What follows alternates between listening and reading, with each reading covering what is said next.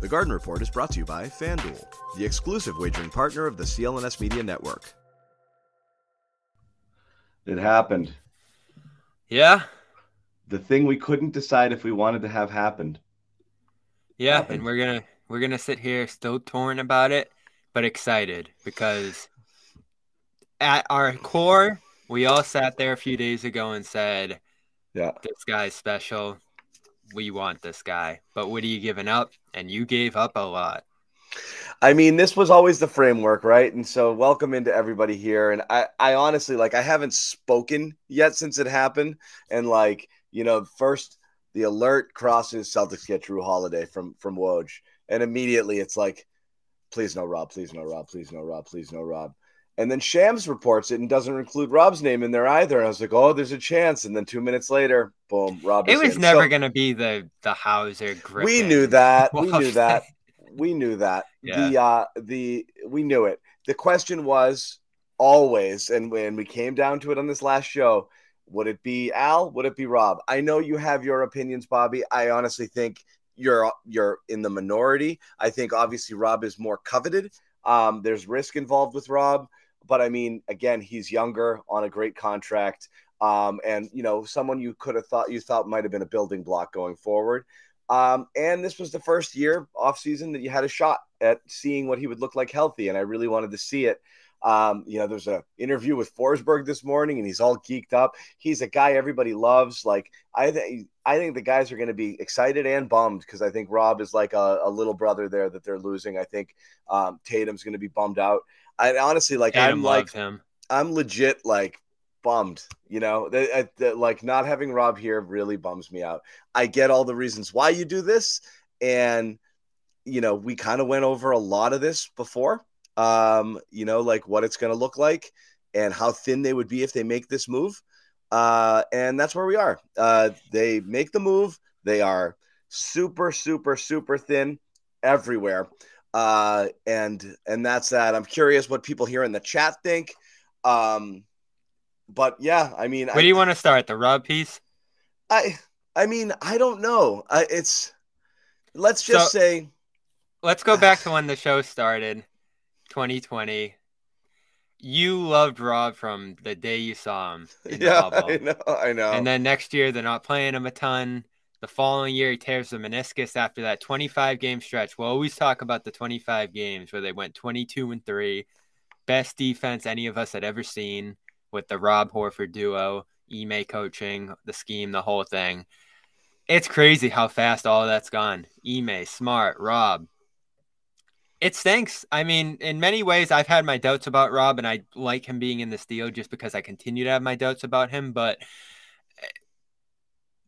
when he was right, when he was on, he really was maybe the most exciting player I've ever seen in a Celtics uniform. The stuff Yeah. he could do, protecting the rim, in the pick and roll, it was special. And the problem with it was you just never knew. 35 games last year didn't quite look the same for much of it. And you were on that, John, for much of the year, just how unathletic he looked at times, at least compared to the year before. Ends up on the bench. In all probability, would have ended up on the bench this year, I think, you know, trying to figure out that double big combination there.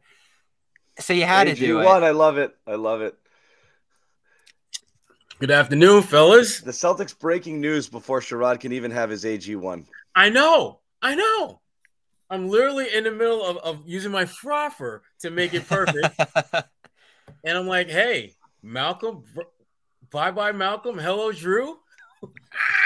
So let's, uh, uh, Bobby, not to interrupt, just because we're bringing Sherrod in here, and I think it's it's worth pointing out. Sherrod among uh, Sherrod and Jimmy were definitive. Uh, they do this deal with Rob. I emotionally couldn't really answer that question, though. I think at the end of the day, you still take the swing because you have to look at what Rob actually is instead of what you want Rob to be and what you hope Rob will be. And the reality is, somebody whose days are probably numbered and whose uh, knee is, you know, the Patriots joked about. There was a report about Juju Smith Schuster's knee about to explode. Like Rob's Rob's knees are about to explode. Like he's he's a legit he's a legit ticking time bomb. Uh, but the hi- It's true. The highs are so high, it makes sense. This is an incredibly aggressive all-in move by Brad Sherrod. I, am listen. See, this Brad, is the opposite of Danny. Danny wouldn't let stuff go. Brad's like, take everything. I want as many stars. Trade the picks, and, baby, and ev- trade the picks and everybody else and young players. And I don't care. I want the guys I want, and he got them. We we always talk about coaches and players and GMs who are in win now mode.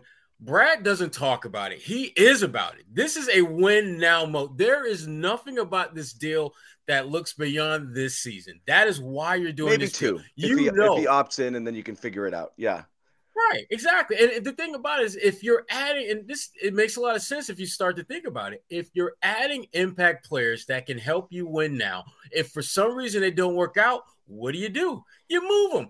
Malcolm Brogdon, they brought him in here to help them win a championship. Clearly, that didn't pan out. So, what are they going to do? They're moving him on to some other guys who they think, or another guy who they think can help them get a chip. And when you look at the way the East is starting to shape up now, if we're being honest and real about it, everyone other than Boston and Milwaukee is playing for a participation trophy because they're the two, they're the only two teams that you can look at right You're now. You're going to count out Miami yeah. again? Yes, I'm going to count out Miami again. I'm scared. Yes, I'm too scared to do Miami, it. I am Miami just has sat. They they not only did they not add the superstar player, they lost important they lost players. players. They're losing guys. They're losing. Streaks. So that's they're what you got to be most excited like, about. Their yeah. bit players that were killing you are going away. Like they're real. Exactly. Miami's in trouble. We say this all every year and count them out, and there's probably no athlete in sports I admire and respect more than Jimmy Butler, honestly. So, like his will alone, sure, they're always going to be annoying, but man, did you separate yourself from a talent perspective?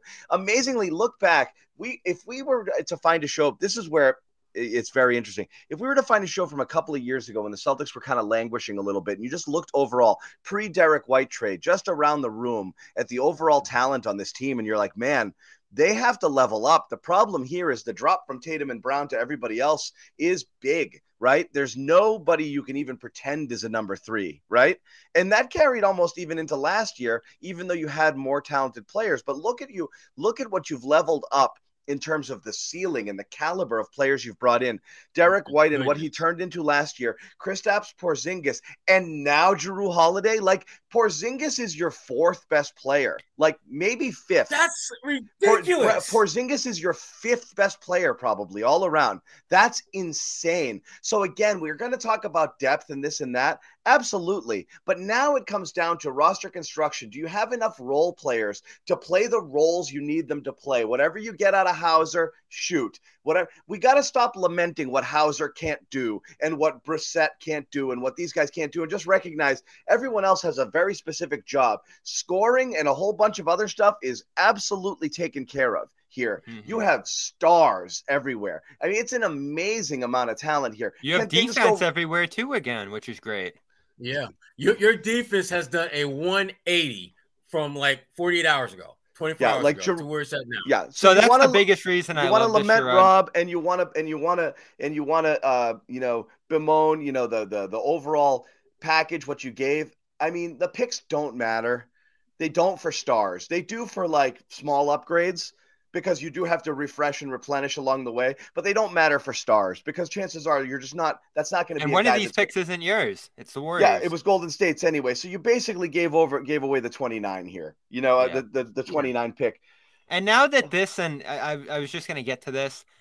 Obviously, I wasn't a huge fan of the Smart Porzingis deal, but connecting it with this, everything makes a lot more sense, doesn't it? And I think yeah. you said it, John. For all the people who said you lost a ton in Smart in, in the room and at the point of attack defensively and uh, the energy and grit, there was really no p- better player to replace Smart with than Jrue Holiday. In fact, as you've said, it's an upgrade here. So that makes everything on this front make a lot more sense. You cashed in the pick you got back for Smart uh, in from the Warriors, so it's hard not to like this just because of but how good the player is here in Holiday. And uh, yeah, I know a lot of people love Rob, so it hurts You're for gonna, a minute, yeah, but people I mean, will like it in time.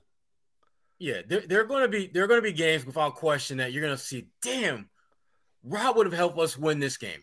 But I'm pretty confident that there are going to be more nights where you're going to be like, wow, Jrue really stepped up in the third quarter to limit so and so to two for six shooting. Or, you know, uh, Porzingis really came through with big shots in the fourth quarter. Or Tatum, you know, was five for 17, but they still won by 17 because Jrue Holiday had 30 points. They're, this deal gives them a much greater cushion for their best players to not be at their best and you still win. And ultimately, you're going to need your role players, your non Tatum, your non Brown guys to step up. And now they've got bigger, better, badder players that can make that happen on a consistent basis. And it, it positions you to do exactly what this season is going to be all about. And that's winning a championship. And I think something lost in all, not lost, but we something we haven't talked about yet. We've talked about the defense. We've talked about scoring. We've talked about leveling up talent wise. this is this to me is the big cherry on top. Is just a better decision maker than what they've had with the other three guys before them. Okay, mm. I, it's a it's a person who's I'm more comfortable with the ball in his hands than anybody who we've had running point who are really not true point guards. I I I have much more. You gotta go back to Rondo. Yeah, I have much more confidence in Jrue's uh, ball handling. Now, and I said this, Bobby, I w- we would have realized very quickly that Der- what Derrick White wasn't, which is a shame because we would lose sight of what he is. But I, he's not.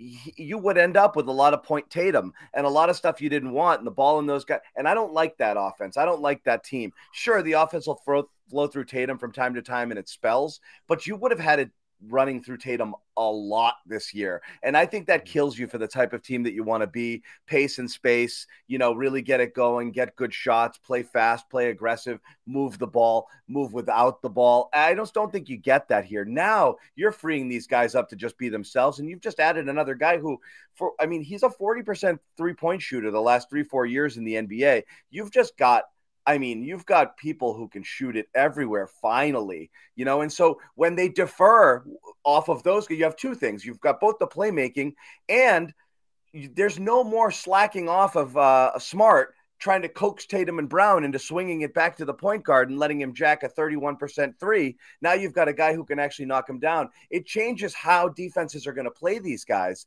because you just can't it's just going to be really, really, really challenging. You can't force the ball into the hands of Rob. When you when you're playing Rob on the floor, Smart on the floor at the same time, there's just not enough shooting out there. There just wasn't. I was always worried about how Porzingis and Rob were going to fit together offensively. It was going to be weird. You yeah. could have imagined Rob standing around doing nothing and clogging up the lane, especially when you want Porzingis involved in those actions. Now, this does put the spotlight back on Porzingis. You're out there alone. They're probably going to start Jrue and White, right? That's what I'd have to imagine they're going to do here. I don't think they're going to send White back to the bench. So eh, he's the only big out there. And he's not, he doesn't have the strongest core. Guys can get definitely get into him at times, you know, some of the bigger centers, and he'll be guarding those guys again. So this does put a lot on him at that position there. He brings a lot of length to the table. I'm sure they'll scheme it up in different ways to help him out. But Tatum's back at the four. Brown sliding over the three again. You're back to small ball to some degree. Fortunately, Holiday's so versatile at that uh, point guard spot that he can guard so many different positions, and you probably can get back to a lot more switching. But you know what, Bobby? It puts a little bit more, I think, of a focus on Joe Mazzulla. Yeah. Because now you've got the type of pieces that have experience. They have, uh, you know, they they played together a little bit. They have. You've got a guy with championship medal in the mix your Another job is to put them in the, in the best position to be successful. To your point, Bobby, they are going to have to play a little bit differently because they don't have that type of, of physicality that you obviously would want in the middle. But you know what?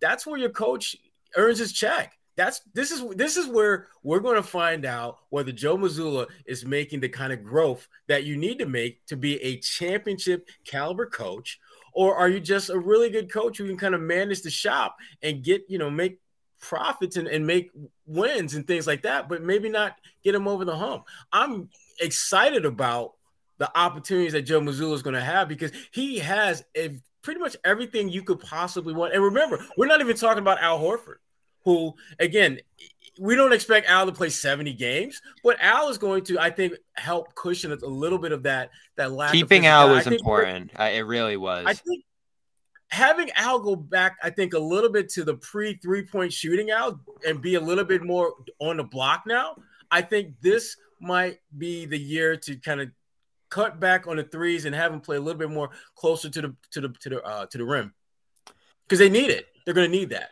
Yeah, and I wouldn't mind still seeing him play the four, staggering in a little bit if Porzingis can push to 35 you minutes a night. You can't like resist that. the double big, can you? You in rotation, no, in rotation. I wouldn't. You, I wouldn't start those. I wouldn't start those two together. But you do still have Kornet behind these two if you do want to do it on a certain night. If the other team's bigger, there might be some matchups where that still works. So I thought we got at least twenty minutes without mentioning Luke. Fifteen minutes 15. in, Kornet. I thought twenty. The the yeah the I thought the Kornet survived. 20. I wasn't ready to give up Kornet, John. Tim's here for you. Kornet yeah. survives. Pritchard survives. Hauser survives. you're high on Hauser too now, stepping up into a bigger role, John. I'm not high on it. I just I've I always I have the same philosophy and it's driven me nuts forever. Like it's eh, everybody can't be everything. If they were, they'd all make right. 45 million dollars. Like it doesn't right. work that way. Like nobody has guys who can shoot and dribble and defend and all of that. They don't. Those guys get paid max deals. The other guys just play roles. Like they do the best they can you know, with a person like Hauser, he's just got to be there to shoot. And if you have a lineup where there's space and you put him out there with other guys that you have to account for, he's just going to be taking wide open threes all day, which is mm-hmm. what you want. And if they have to yeah. extend out to Hauser, it's just going to free up driving lanes for your other players. So again, you put him out there to do one thing and then you let him do it.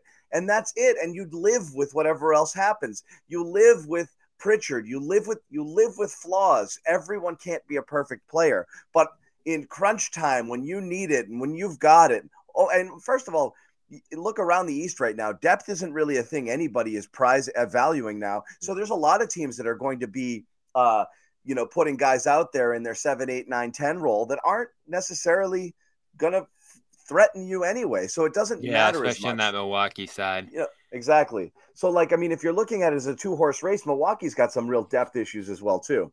Well, let's go back to that Horford point too when it comes to depth because you have to think he'll be the backup center. Sherrod wants to see him playing more center style again in that role. Yes. I love his ability defensively at that position. Offensively, I, I do think the usage last year was probably due in part to his decline around the rim, and we'll see if he can regain some of that. I think he'll be 38 this year. Uh, the miles are just massive, but again, I wanted.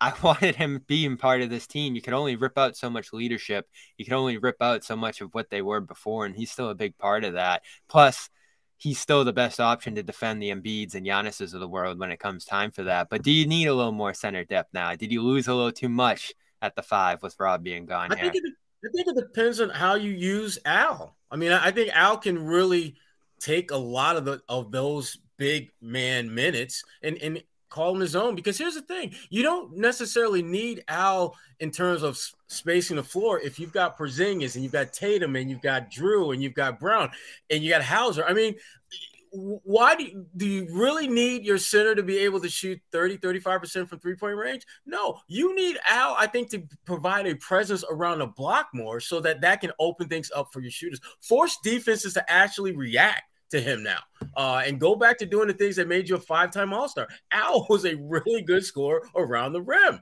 uh, and while he can't do that at the same level he did eight nine ten years ago he still can be a presence for you down on the block uh, I, I, just think that at this point, if you're Joe Mazzulla and you're looking around at all the not, nice, shiny toys you got to play with, some of those toys you got to put in a different box than you had them in pre- previously. And Al, to me, I think is one of those those pieces. He needs to be on the block more this year. He, he absolutely needs to be on the block more. I, yeah, I high dis- post too. I don't disagree. Sure, absolutely. You don't you don't want to just camp him out of the three point line and leave it there, but also you have that flexibility if that's what ends up happening, and you have a guy exactly. who can step out there and shoot it. Um, and again, we have to we, you have to take into consideration, like everyone's going to say, "Hey guys, well, you know, Brogdon and Al were like you know number two and number three in the league in three point shooting last year." Yes. What does that mean for this year? Uh, regression to the mean. Like, uh, you know, I was worried about Brogdon going in this year. I really was. I really was. I was worried Brogdon might be like, checked I, again, out. no, if not checked out, 56 like 70% of what you got last year you know whether it was a health thing or whether whatever but the shooting i don't think was sustainable i don't think that that's his level 45% from 3 i mean that's it's like the one year al did that and everyone's like whoa you know like i i think the by the way there's a different there's a different uh different tenor to Brad saying, "Yeah, Brogdon's really healthy. He's ready to go. they won now." Yeah, there really I mean, is. Look, ready to go to another team. Yeah. He, he didn't give you the, the last end of that. Yeah. Yeah. The whole thing is pretty funny, actually. Uh, it really is. But, you know, uh, you might have seen, I just want to put it out. It's pinned in the, it's pinned in the chat as well. Uh, Media Day is tomorrow. Uh, and we will be live there uh, at Celtics Media Day, and we'll Hopefully be pumping Jrue's out, there. We'll be pumping out press conferences early. I'm curious if uh, Holiday is there or not, but I doubt it. But um, if you guys want to watch, the reaction is going to be amazing here because I mean, this is fresh, fresh news. Not only the addition, it's our first chance to talk to these guys about literally everything, and it's going to be, I'm sure, some sadness about Rob, some excitement over over Holiday. Um, but it's the first time we're getting a, a, chance to, to talk to these guys. So if you want to take it in with us, um, click on the link here, subscribe. Um, we've already kind of set it up. Uh, turn on your notifications. You'll be uh, notified. We're just going to roll that thing all day long and just be pumping out those press conferences. Bobby will be down there. I'll be down there. Uh, Josue, Sherrod, I'm not sure if uh, teaching allows you to break free and pop down for a little bit, but we'll be hanging out. We'll be reporting on it throughout the day. Um, so you definitely want to keep it to CLNS Media for all of the latest and greatest. A um, couple other things I want to tell you guys before we continue on because there is a ton uh, to talk about. I got one uh, more thing on the center. Hold on. But... No, we're going to do this first. Snap into action this NFL season with FanDuel, America's number one sports book. Right now, new customers get $200 in bonus bets guaranteed when you place a $5 bet. That's $200 in bonus bets, win or lose. If you've been thinking about joining FanDuel, there's no better time to get in on the action. The app is so easy to use. There's a wide range of betting options, including spreads, player props, over-unders, and more. So visit fanduel.com slash Boston and kick off the NFL season. FanDuel, official partner of the NFL. 21 plus and present in Massachusetts. Hope is here. First online real money wager only. $10 first deposit required. Bonus issued is non withdrawable bonus bets that expire seven days after receipt. Restrictions apply. See terms at sportsbook.fanduel.com. GamblingHelplineMA.org or call 800 327 5050 for 24 7 support. Play it smart from the start. GameSenseMA.com or call 1 800 GAM 1234. And if you're not really sure what you're supposed to be doing while you're betting, check out OddsR. Go to oddsr.com slash Celtics, download the app, get a 30-day free trial. What's OddsR? They use intelligent analysis, analytics, AI, lots of different tools to tell you how to bet smarter. They're not a smart, uh, they're not a sports book, uh, but they're going to tell you what you need to do to just bet smarter. Uh, and trust me, it's some really, really, really good and sound advice and stuff that you can't find everywhere. So check out oddsr.com slash uh, Celtics 30 day free trial. And again, pairs really well with uh, FanDuel if you do sign up or, um, you know, or you already have an account. Check out OddsR as well. Uh, Bobby, go ahead. So everyone's going to be ex- worried about the center depth right now, what they're losing to now. Porzingis is injury proneness, of course. In the whole dynamic of what they were doing before, giving up Smart, adding Porzingis, having the two big men behind him, you still needed Porzingis to be healthy and to do everything that you imagined he was going to do for this whole thing to work here. So you're really not in all that different of a place, I don't think, in terms of the health and availability and depth at the position. You said it the other day, John. How many teams have three starting level centers? Not many. So you have two, and that's good enough. Two, that's, look, that's, at look at what you've got. You've got two top five, top seven wing players. You have two outstanding point guard types, and you have two very, very, very good bigs. That's your team. That's your depth. That's all you've got. But you're strong at every position. You just don't have a lot. Behind. You don't need them. a third third string big man if you're in healthy. your deep depth, and so if you're healthy, less so. And then you get by with. You just have to live with 10 to 12 cornet minutes, fifth, tw- you know, 12 to 14 Hauser minutes, 10 to 12 Pritchard minutes, and that's it. That's your team. That's nine players. That's how it works. That's what you play. That's it. Yeah. And so, So- that you just got to live with that. And and whoever steps up, whether it's Brissett or Brissett. uh, you know, right, exactly. And if He's Porzingis gets grant hurt, money. you're screwed anyway. I mean, That's look, how it was any going to be. team loses a key player. They're they're, they're You're if, gonna screwed. if not screwed, they're they've got a lot of work to do there. You know, Yeah. to uh to get it going. So um you know and and I don't know if you think anybody else steps up. I know they're bullish on Walsh. I don't know if he can make real strides this year. Um, but you, you know, and Oshae obviously is another one that you're talking about. Who's the other guy I'm forgetting? The defensive Uh, guy. Lamar Stevens came in. Steve- Lamar Stevens. Stevens. Lamar Stevens, you think is going to get some minutes as well because he can defend. I love You that know, pickup. and he yeah, play he I felt better about Lamar's minutes before Jrue came on the scene.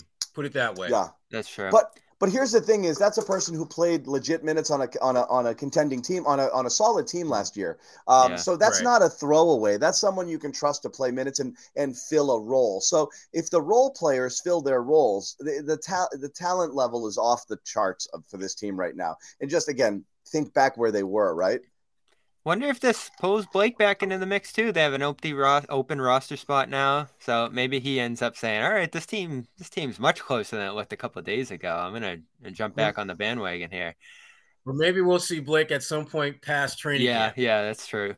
Which, if I were Blake, that's that would be my play. If there was a team that I felt that, yeah, I want to play with them, but let me just let this training camp stuff get out of the way, and then I will join forces. And he could potentially play some minutes on this team. Uh, so Yeah. we'll debate the starting lineup going forward. The one thing I do worry about, though, at that center spot,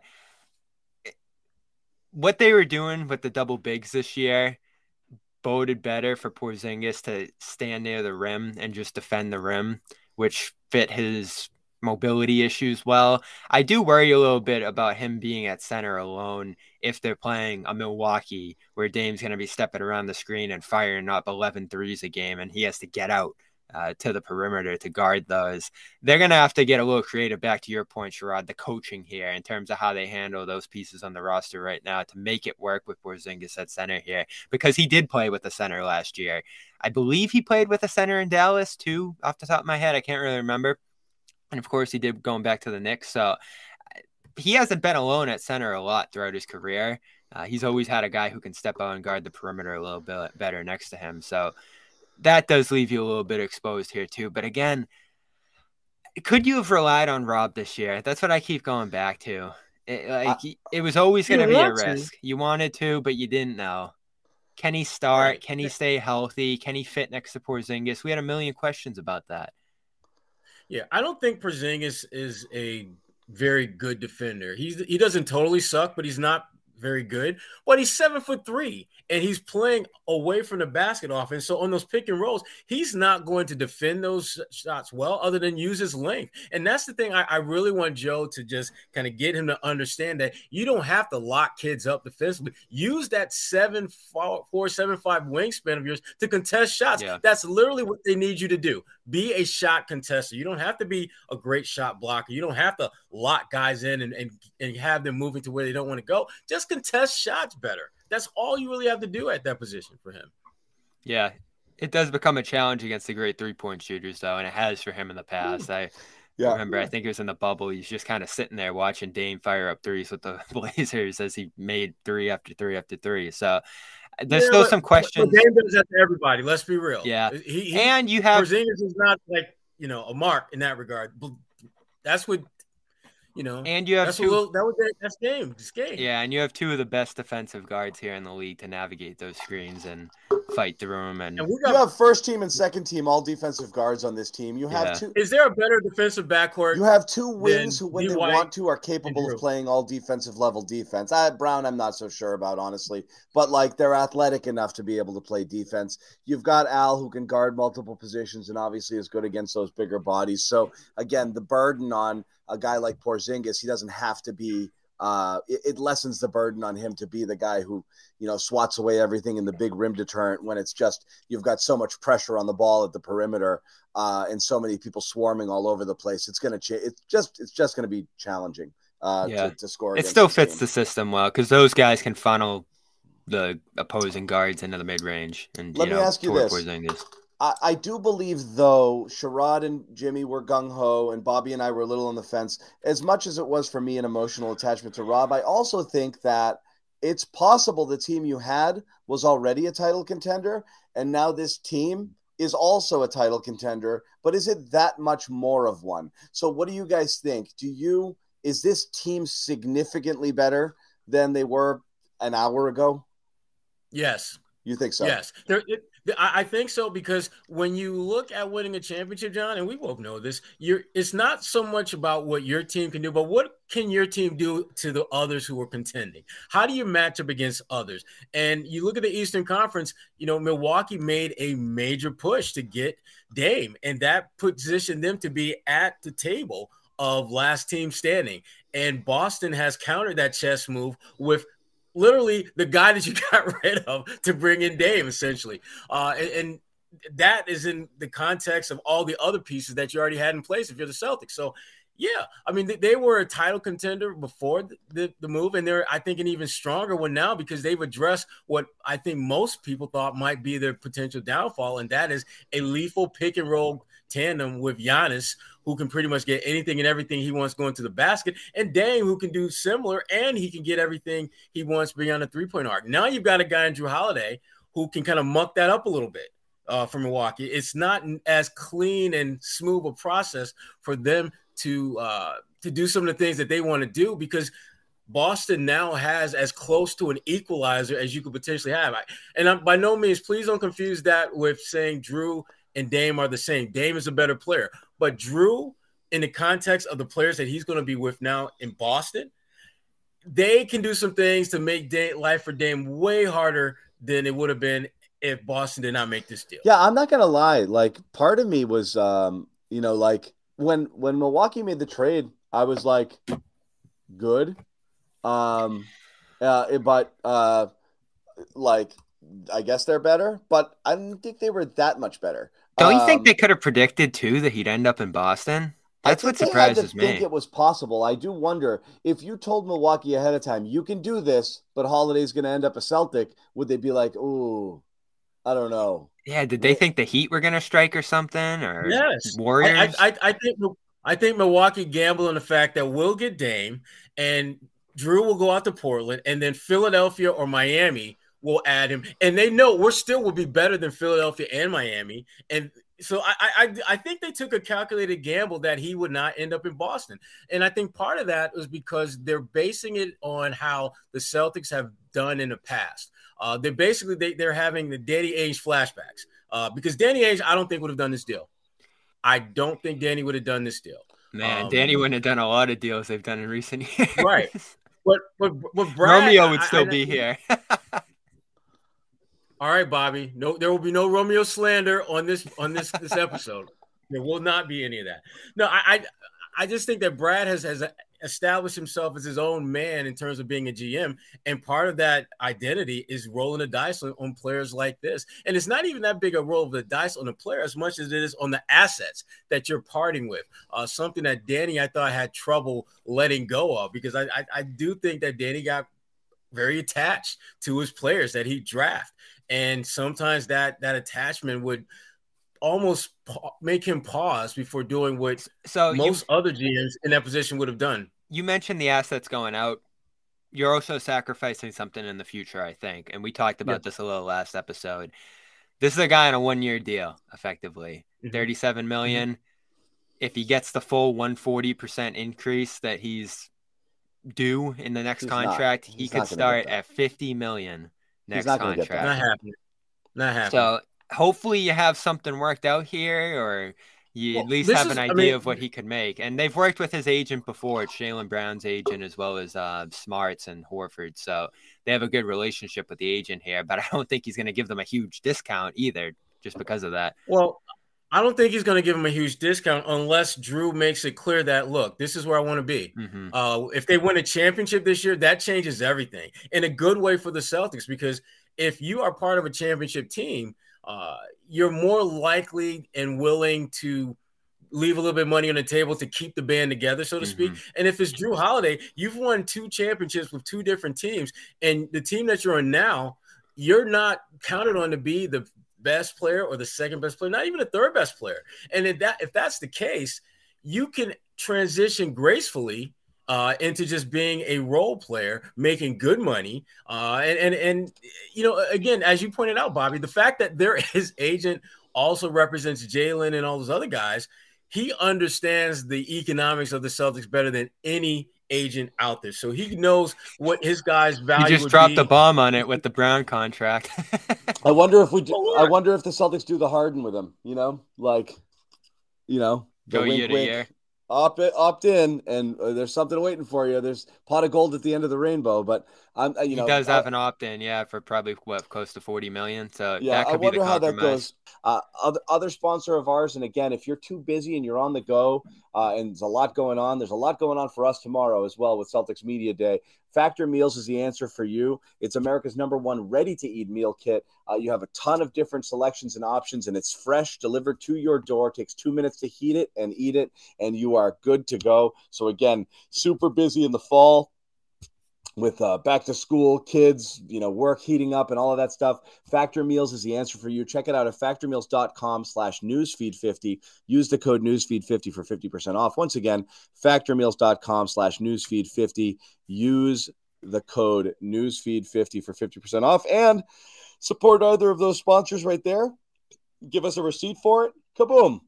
Boom. Garden Report t-shirt fresh for you to start the season right. Go check it out uh, Garden Report T-shirt.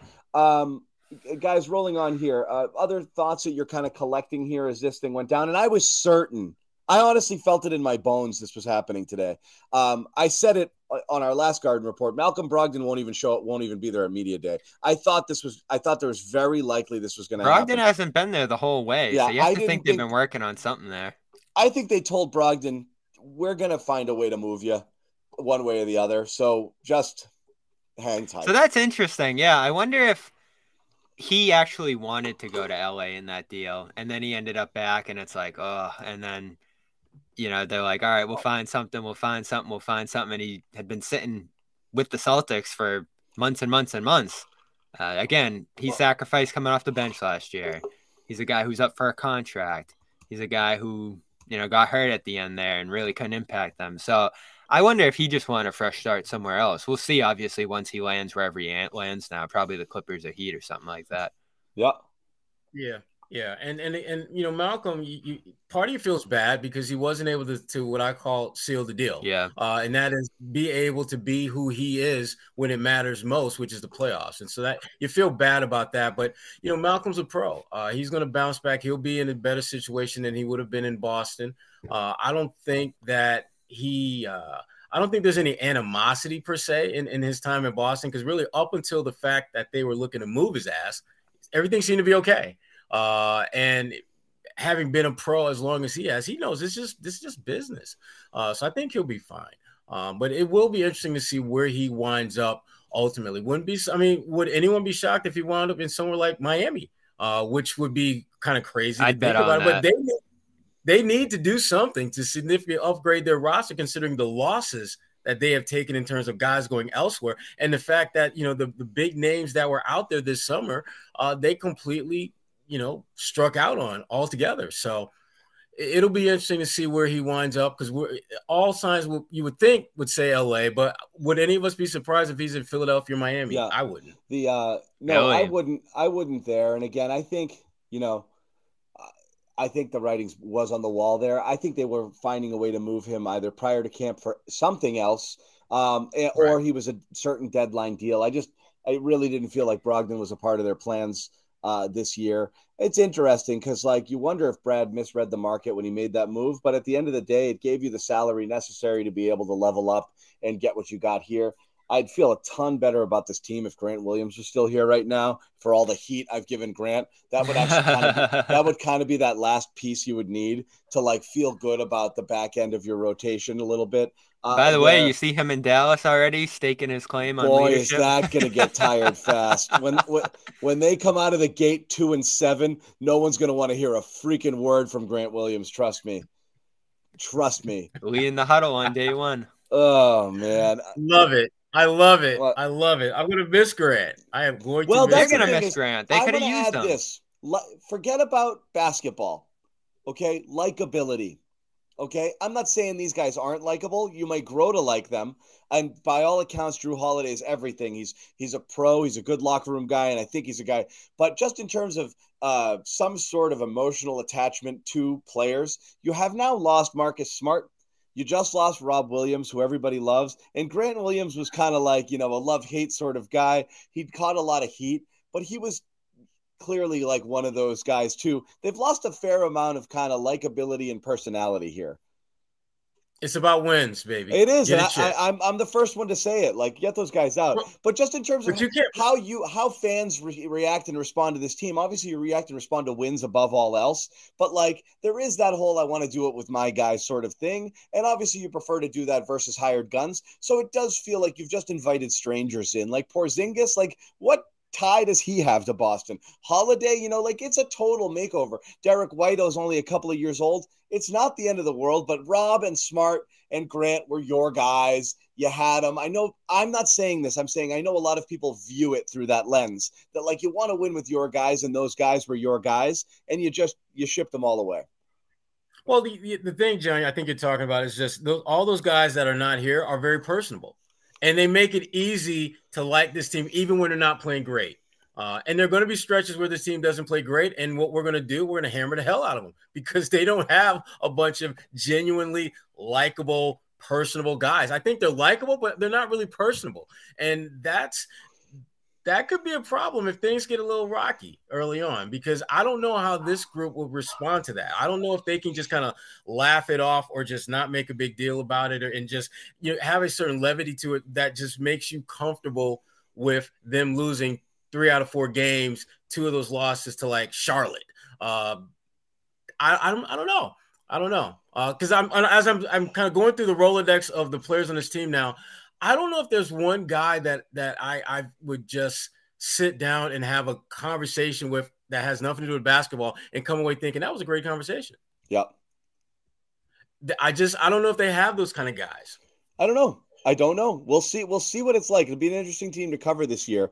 I do wonder, like, how quickly Holiday can take a leadership veteran, like, kind of like leader of this team sort of role. Because again, you know, one of the question marks coming in was how much did you lose? Like for we joke about Grant here kind of letting the Mavericks have it on day 1 of training camp, but the reality is he was one of those guys who'd be on the bench, you know, yelling at people, whether whether players wanted to hear it or not, or p- whether players wanted to hear it from him. It was at least somebody who had a voice. Marcus Smart had a voice. They really lost it. This whole like, I, I think we're way past the point of asking Brown and Tatum to be things that they're not capable of being.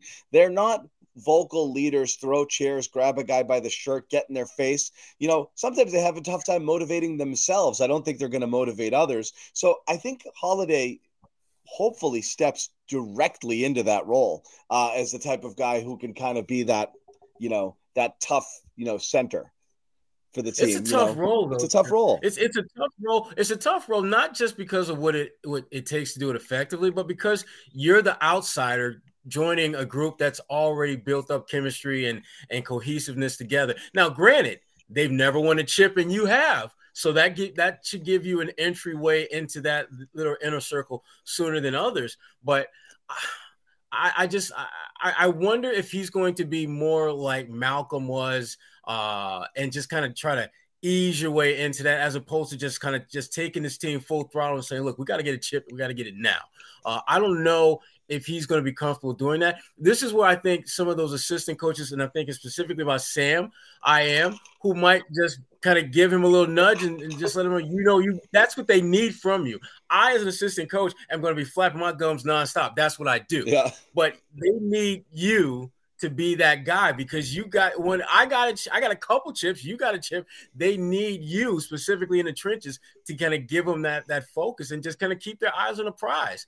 Uh, because as much as they want to talk about winning a championship and, and and say they want to do all that they can to win a championship, you're one of the few guys. You're the only guy, I believe, on the roster who has done that, yep. who has won a championship, been an integral part of that championship, and you've got the scars and the hardware to show that you went through that and you survived. So it is bringing that to the table. I think I'm not sure how quickly Jrue can bring that to the table, but you're right, John. It should be sooner rather than later, though. Yeah, it is an interesting dynamic because you do still have the camp from the last couple of years here of White, Brown, Tatum, Joe, Horford, and then you have the new stars coming in and Jrue, Porzingis, others here. Do they instill something different? I know I asked Brad about how Porzingis is going to impact the locker room, and he was like, "Yeah, you know, sometimes it's best new spot, just come fit in, yeah, figure things out." They should bring a new element to the room. They should. They should rock the boat when things aren't right. Again, the last thing I want to hear tomorrow is, "Ah, we had a good year last year. It was great. We'll build on." there has to be a sense that last year wasn't enough, wasn't good enough. That's why half the team's gone now, and that things need to be much better, much tighter this year. I don't want to hear after losses to the Magic, yeah, we did some good things. Yeah, you know, we we tried hard. That was ridiculous last year, and it was a big reason they fell short. And I don't want to get any of that this year. I've been back and forth. I can't stand hearing it, but what I really think they're saying is I just don't want to talk to you guys about it. You know, like that's really what it comes down to. And but when what, things went wrong, John, it flipped. Oh, we I, lost our defensive identity. We didn't tighten no, I get it. There's, we... there's finger pointing too. I, but I don't know that the two necessarily go hand in hand. I just think, uh, you know, uh, media reaction tends to be overblown uh, in terms of how we analyze it. And again, I mean, this is I've done this my whole life. You know, like we're always watching and listening and trying to find some context in whatever it is they're saying and look for hints and clues. But I've always felt when they answer that those types of questions about, yeah, we were fine. It's basically being like, we know we played like crap. I don't think you're qualified to tell me why we played like crap. I don't think you understand the game on the same level that I do. And I'm not going to give it up for you. I'm not going to sit up here and dance for your amusement and give you that big money quote so you can scurry back, you know, to your editors and say, like, ooh, I, I got Jaylen, I got Jaylen to say this. I just think they just don't feel like giving it up in that setting. It doesn't mean it necessarily doesn't bother them. But you're right. As a fan, you want to see like more fire in the belly or whatever you want to say, you know, at times. I just hope that John, that when we see them in that performative state, because that's kind of what they're doing when they when they, you know, give us, we just got to move on. Both teams played hard, blah blah blah, yada yada. I'm hoping that when the lights go out and the cameras are turned away and they're in the locker room and it's just them and the coaches and they're among themselves, that there's a level of of, of pissed offness when they lose bad games. That that there's there's there's emotions that we don't see publicly that are going down privately, and sometimes I don't know if that's happening because the way they seem to be kind of sometimes they cool breezing in the game where it doesn't really matter, and then you talk to them after the game and they sound like it doesn't really matter. It makes you wonder when we're gone, are is the same thing happening because the product we see in front of the cameras and the product we see on the court at times is very just casual, uh, non-caring, and that it was a sense me. of that last year. I don't think it was just for the cameras. Yeah. I think they thought, right. and they've said as such in different situations that we thought we were just going to be back to the finals. It was tougher to get up for right. Detroit on a Monday night or Charlotte or those kind of games. And those are the kind of games they lost throughout the regular season that set them back right. from that one seed. And in Atlanta, they went six games when they shouldn't have. And Philly, they almost lost a series that none of us thought they could have lost there. So they underperformed throughout the year. They did. And I think a guy like Jrue Holiday is a great addition, not only in terms of what he can do on the court and all that, but also someone who understands the highs and lows that come with championship caliber basketball. He's won a championship and been through some tough games. He's been on the short end a playoff series that did not go anywhere close to how they were supposed to go for Milwaukee, and they wound up going home earlier than than they should have. Yeah. He can speak to that during the regular season on a level that I think resonates in that locker room a little bit differently than if, let's say, a Marcus Smart or uh, you know someone who is in the trenches with them but hasn't experienced that level of highs and that t- those type of lows before. They'll probably and, respect and again, for that, right? What's that? They'll probably respect that experience he had. Oh, they, they will love him for that. Yeah. Because that because that's that that's that real truth straight no chaser truth that they need in that locker room. Uh, and it's coming from a guy who isn't just talking about it, but he's in the trenches with you. It's a little different hearing that from him than say a Blake Griffin, who is going to be a Hall of Famer, has had a great Hall of Fame career, but he's never won it. He hasn't won at the levels that, that Jrue Holiday has won. He hasn't experienced the types of highs, ultimate highs, and painful lows that a Jrue Holiday has gone through as a player, and, and even some of the things Jrue has gone through off the court. Or even uh, smart there was a sense with Smart sometimes, and we talked about it too, right? He's calling the guys out. He's you know holding guys accountable, but it's like you know you shot that shot at the end of the fourth that was pretty wild there. yeah, right. there was a bit yeah. of a right do as I say, not as I do element to his leadership, and I, I think there's a tune out factor. I think Marcus was loved and respected, um, but also it was kind of like we got it. Like, you know, I don't need to be told what I'm doing wrong because you do a lot wrong too. We're all, we're, you know, we, we, we all got to figure our stuff out there, but he wasn't necessarily got the guy there to drive it. So that, I, have said this, all, I've said this all along. If, if Tatum and Brown cannot succeed unless they have people who can kick them in the butt and motivate them, they will never succeed. Um, it, it, they will not. If they don't find it in themselves, to to be able to rise up, to rise up to challenges, to try hard in the beginning of a game, to re- retain focus throughout an entire playoff game and series. I mean, you can you can have one dud, you know, in the playoffs a wake up call sort of game. Like, yeah, we weren't ready for this. You can't have them every other day. I feel like you love to say years, it. They had them in the finals for two years, every other day, including the finals. Yeah, we just didn't come up and get up for this game. How is that possible? How is that How possible? You know, it, it, it, So if they can't do that, I don't care who left and who's here. They're they're toast, and this team's never winning anything. It's a great point. Yeah. yeah, and on that holiday point, there's an off the court locker room aspect to it. But you said it earlier, John. Will the Jays defer and have him handle the ball? On on many possessions? Will they split ball time with him? Will Jaylen almost entirely give up ball time to a guy who's a much better ball handler than him here? That's another part that they're going to have to adjust to here in terms of having a ball dominant point guard now in Holiday. So they have to give that up. They have to adjust to that. They have to play off the ball and be active off the ball. And this team, again, to make it worth with Porzingis on the offensive end, guys got to be cutting. Guys got to be moving. Guys got to be active mm-hmm. offensively, and that's another thing they've struggled with. No matter who's been on the team with them. Yeah, I think that's part of coaching. Let me. I, I think. Go ahead, Trey. Go ahead, John. No, no, no, no. Go ahead. No, I was just, I was just going to say that that to me that that's part of the the Joe Mazzulla uh, plans for improvement. Uh, for this upcoming season. He needs to get guys in position to be their most effective. And to your point, Bobby, more movement without the ball is an easy way to get guys better shots, uh, particularly when you've got a, a, a five man group on the floor that damn near every possession, you're going to have five legitimate scoring threats. Yeah. Uh, and that's something that not many teams can say that, you know, in a 48 minute game, they'll spend probably 45 of those minutes with five legitimate scoring threats. That's that's impressive. Yeah. By the way, catch and shoot threes last year, Jrue Holiday, 45%.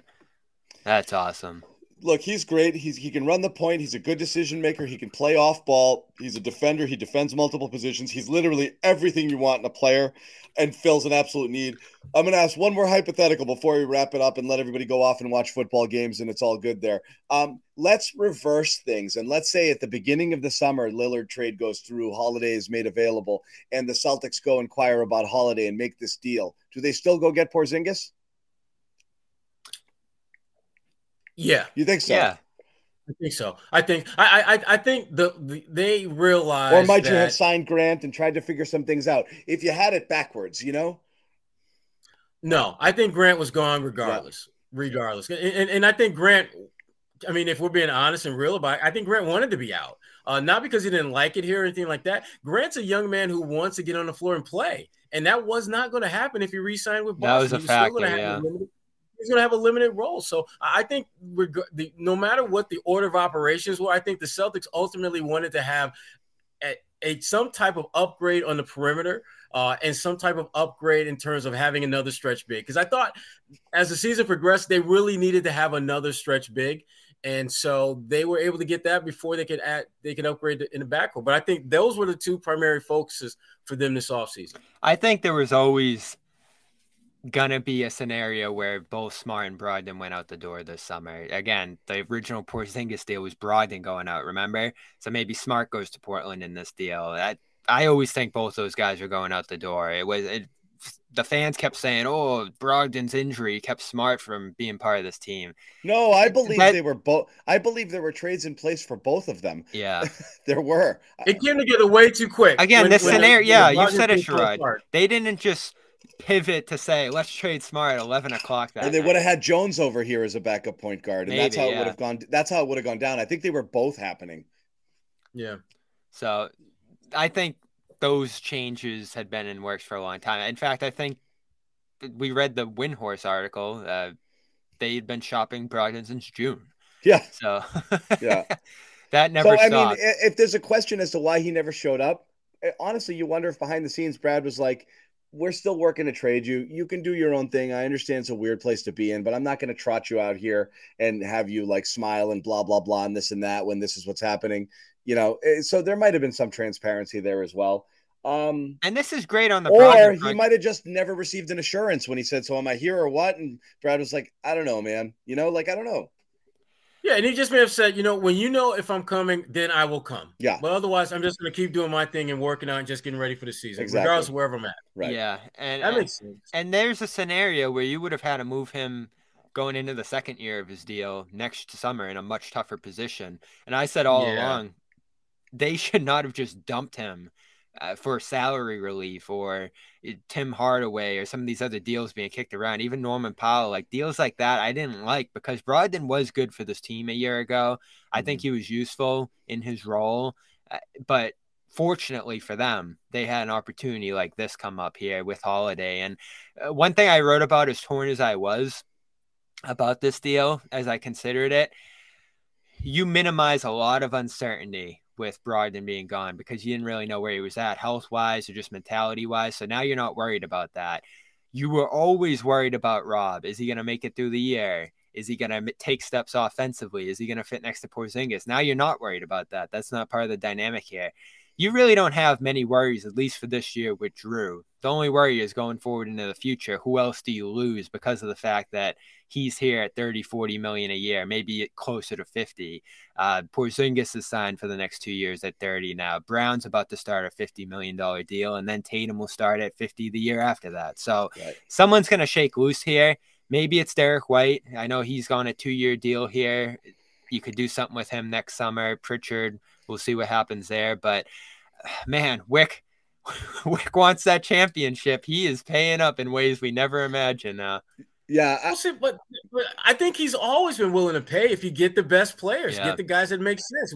I, I I don't recall there being a player that you could say that they would add that would significantly upgrade them. That he was like, nah, we're good. We're, we're yeah. good at being like you know second round playoff team. Yeah. If if, if this guy can get you a championship and it costs me a little bit of money, Wyc's like, I, I, I think Wyc has officially reached the point of like most parents who like you just like with kids you're just like i i don't even want to know what it costs. You just sign the check and you move on. Just like go. yep camp whatever. You just do, like i it's like, i love that analogy john. Because when you add it up you're like i just paid what for what? But you just do it. It's just what shit costs you know? Oh club soccer, here you go. You know, sleepaway camp, here you go. And it's is just that the dad? Is that, camp? Yep, here you go. Is that the go dad on. luxury tax? It's just you. If, if, yes. if you do the math on it, you'll be like, I spent what on what? You just can't. You're like, that's this is this is the business I've chosen to be a father, to be a, a pro. This is what it takes. This is what it takes. And so that's where you're at here. I don't even think Will's looking at. I don't even think Wyc's looking at the bill anymore. He's just like, just just do it, Brad. Just do it, Brad. and just don't even tell me what it costs. All right. I don't. All I know. know is if if Holiday's there tomorrow, Wyc's gonna be there tomorrow too at the podium. Look what we did. I love it. No, it's cool. Let's just cap yeah. off the show with this stuff. The Celtics are prohibitive championship favorites now, in my mind. You guys agree? Yeah, I felt that way even before this deal. I felt that they were a slightly better team than um, the Bucks. But now, yeah, th- to me, I, I think the bandwagon is is at mass capacity right now as far as the Celtics being the favorites uh, after this deal. Well, let me let me let me see if I can back that up with some actual facts here. Uh, what does FanDuel have to say about it? They have this at this moment in time co favorites. They didn't have enough time to really think about it. They just had to do something before the Celtics bets started flooding in. So they made them co-favorites. you know they're coming. But you know that that number is going to move. Right? Whoever right? got in on that low 500. Yeah, exactly. If you got in was... before this, great. I'd still get in on it now because I think that number is going to move again and the Celtics will be favorite. Man, favorites. no Denver, huh? People still sleeping on Denver a little bit. They're great. They're great. They're great but it's to have co-favorites out of the East. That this means like I really don't know what to do, but I gotta I gotta correct yeah. something. Yeah, mm-hmm. here. So that's what they did there. Um, so yeah, I would say the big question, the big question, bench depth is an obvious question. You had it before, you have it again now. Uh, the big question is Joe um, and it's going to continue to be Joe. We are not going to answer it in this show, but that's the one where you guys were saying, like, who's he going to be this year? Is he going to mature a little bit? Is he going to be less defensive about his choices? Is he going to have? Uh, is he going to know how to put these guys in the best position to win? Is he going? To, is the team going to buy into whatever his philosophy is, or do you now have too many veterans and too many strong? Look at what you've got here. These guys are pros. Okay, you're not coaching D two college here. You're coaching veterans who have different varying degrees of success here. But this is like these are some big boys. They gotta they gotta really believe that what you're saying is the right thing. We can't have a well, Joe wants to shoot threes, but we think we should be playing defense and driving the ball sort of situation here. That's not going to be great. So I am curious, like, does this change his thinking about what kind of team he wants us to be, their philosophy, his leadership? Uh, he's a big, big, big question mark here. Yeah, a big question mark because we know his teams. Well, he likes to coach his team to shoot a lot of threes, and shooting a lot of threes doesn't necessarily align itself nice and neatly with elite defense. But you you got to believe that Joe, and maybe this is where his assistant coaches come in, has to lead. Oh, Charles Lee, Milwaukee. Now you get Jrue. Hmm, not bad. You got to believe that Joe is going to recognize and lean into and, and try to amplify the fact that he probably he has probably the best defensive backcourt in the NBA. When you look at Jrue and you look at Derrick White, you have to figure out a way to amplify that particular point because when you do something and have something that no one else has or they don't have it as good as you do, you absolutely have to maximize that consistently. And I don't know if three point shooting Joe is going to maximize the fact that you've got elite defenders who can get you easy buckets in transition and can lock kids up. And maybe the score isn't quite as 137 to 115 that you'd like. Maybe them doing their jobs well keeps the score at like 114 to 101.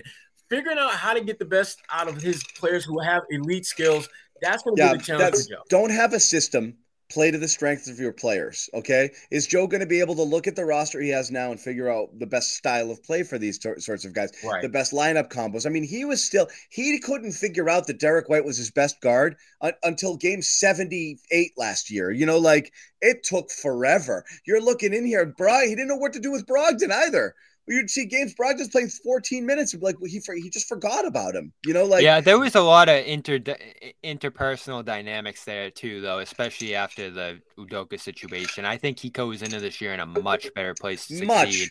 And yeah, let's not forget, I've been as critical of Joe as anybody.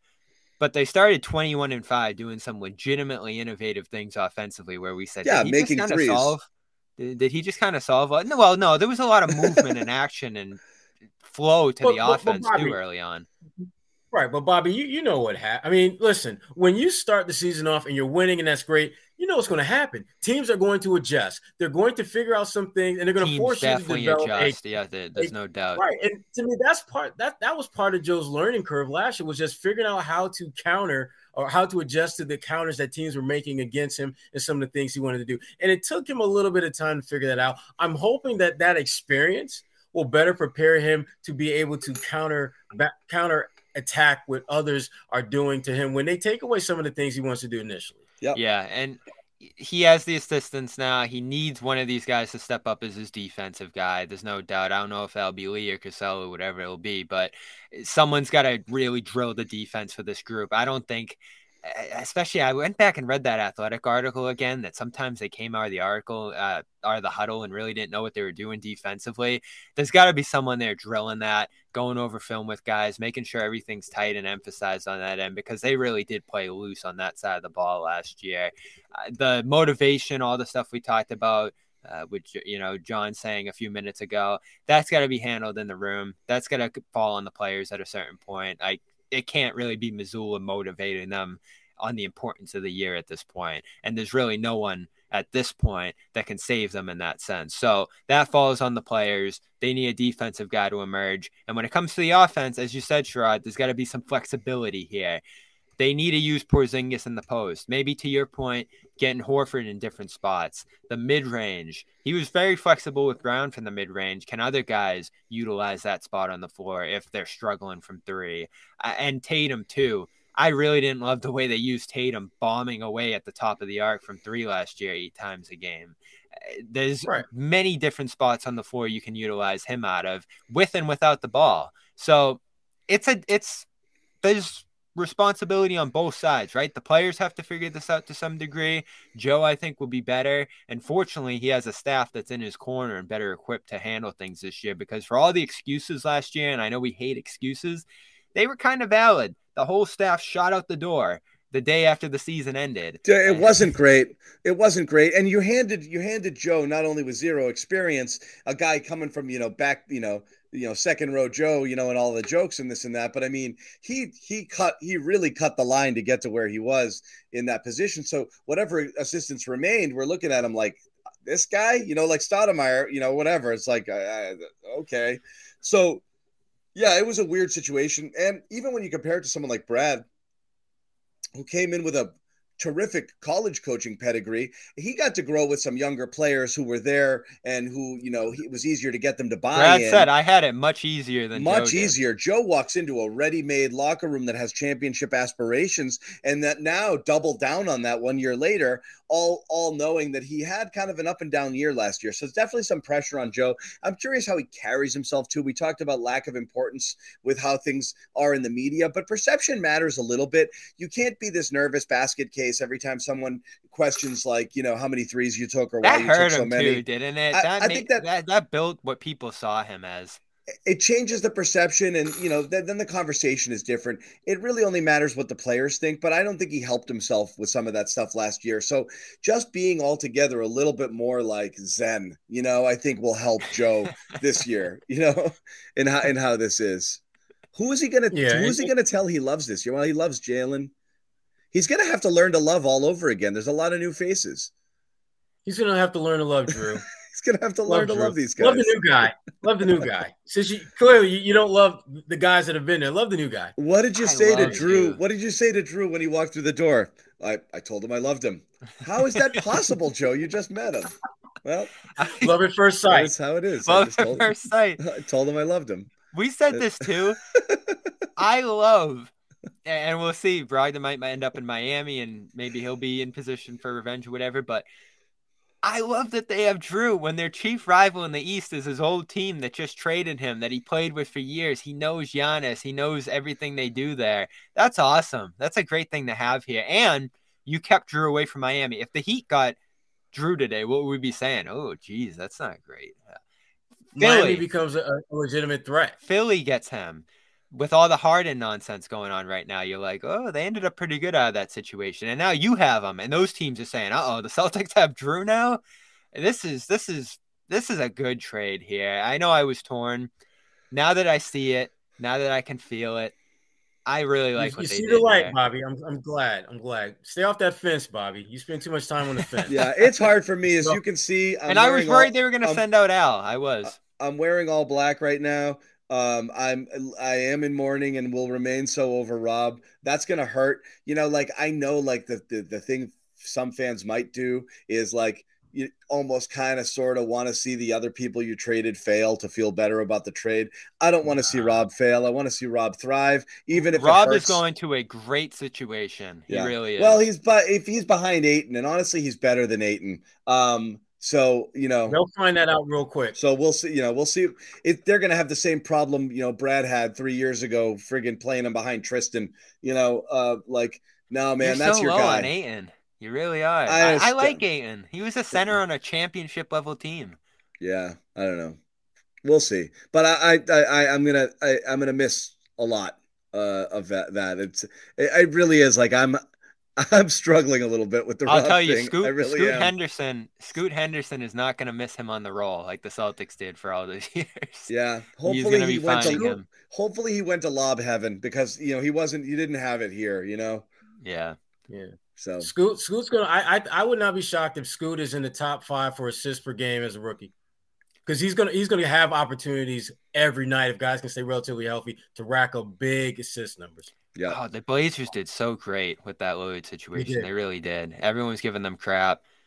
A lot, even the past couple of days, it's like, oh, they did Lillard wrong, and d- d- was this really better than the Heat package? Well, now you have two more great firsts. Draymond got hurt the yesterday, so now that Warriors pick is already like, ooh, like something, mm. you know. Looking better. So I kind of like that Warriors pick. I, I wish they could have found a way to hang on to that because they're like a disaster away from like you know. But You who can knows? tell. Yeah, It, it it's- is it's coming. interesting that Portland was like, yeah, give us that. that was obvious. I mean, Yeah. you just you just gave them a you just gave them a player that makes them like no worse than like you know the the second best team in in in the East and a conference finalist. You know. uh, uh, On a disappointing year, so you know that that pick is 29. You know you it, it's going to be hard for Golden State to get there. So it's obvious that that's what they held out for. Uh, I wish they could have, you know, Celtics could have rolled the dice and keeping it. Well, it's it. great But that they had it, right? Because then you're saying, oh, the Celtics are giving up there. Would they give up in this 29? Maybe Yeah. you're giving up 29. 27 2 or a 2030 swap. You would have been giving up a lot more of your own future in this deal if you didn't have that. So again, the way the it smart helps. Yeah. the way the smart and holiday trades connected together in the end was just perfect. They had a man, Brad. we were sitting here two years ago saying, Brad's the GM. How's that going to work? Is he going to be gone a year? But he's just been perfect in this role. It's been unbelievable. Yep. Yep. Mm. Um, so yeah, I mean, there's a lot there, uh, but I think we'd we'd already started to decide how we were going to feel about this when we thought it was a possibility a couple of days ago. Now it's real, and as we're processing it, I think, like I said, some some people were gung ho, but you know, the rest of us were like, if it happens, I we can we can roll with it. We get we, we get it. You know, we get why it is, and this is the cost of doing business. But it costs you some depth. It costs you a beloved player. Costs you a player with a really high ceiling uh, in Rob. And I think that's the thing that's going to hurt the most. I think the picks in Brogdon people are absolutely fine to part with. You wish there was a different way to get this done, but there wasn't. I think we knew that a couple days ago. Uh, and that's where we are. So the deal gets done. Media Day is going to be incredibly interesting tomorrow. Um, as we said, we will all be down there hanging out um, and, uh, and uh and you know kind of doing our thing so uh make sure that Thank you God subs- it's in Brighton. thank god canton's such a nightmare Are you going, Um, Sherrod? Will we see you there? I will be there at some point. All yeah. right. Yep. Um, so we will check that out. Um, thank you guys for hanging with us on the Garden Report here today. Um, you know, this was obviously surprised everybody this morning, and we were able to kind of snap it together and bring you this show. There's still a lot of you out there in the chat. So again, uh, thank you guys for hanging out. Follow us at CLNS Media. Bobby will kind of write it up uh, for us over there on the site. We'll have more stuff coming out on our YouTube channels. As always, subscribe, spread the word, tell everybody uh, this is the place to be. Uh, and as always, if you can support our sponsors, that of course is FanDuel. Uh, OddsR uh, Athletic Greens or AG1, I should say, and Factor Meals. Uh, go check those out um, if you if you're interested in any of those products. It really helps us out when we do get sponsor support. Thanks for hanging out, guys. We'll see you tomorrow. Oh, I'm sorry. After the press conferences, we'll do another garden report and kind of wrap up the reaction later on tomorrow night. So we'll have that as well.